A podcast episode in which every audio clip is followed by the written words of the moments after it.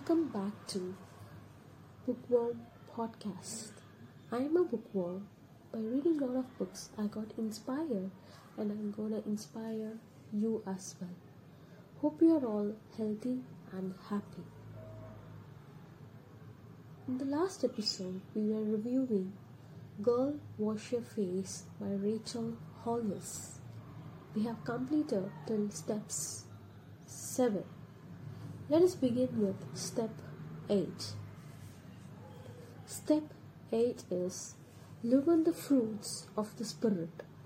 The fruit of the Spirit is love, joy, peace, patience, kindness, self control, and faithfulness. Rachel tells these personality traits and asks us to follow them intentionally. Next time, if you are feeling angry, or choose self control and gentleness rather than yelling. When you are feeling overwhelmed with depression, choose joy and patience. It may take a while to adopt them, but it will change your everyday attitude. You should intentionally act with each of these fruits every single day.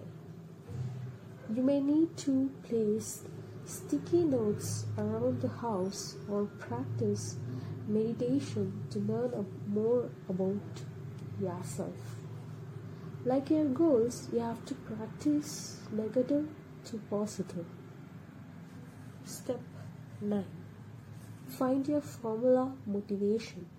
A lack of motivation is one of the main reasons that many people don't follow their dreams.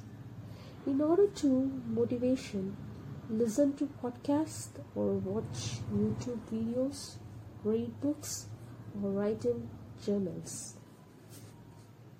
Step 10. It's not our business what other people think. Many of us think that we need to please other people. In fact, we race that way. It doesn't matter, matter what others think about us. When we are bettering ourselves, other people may think we are bragging or showing off. But who cares? Don't let other people to ruin your dream.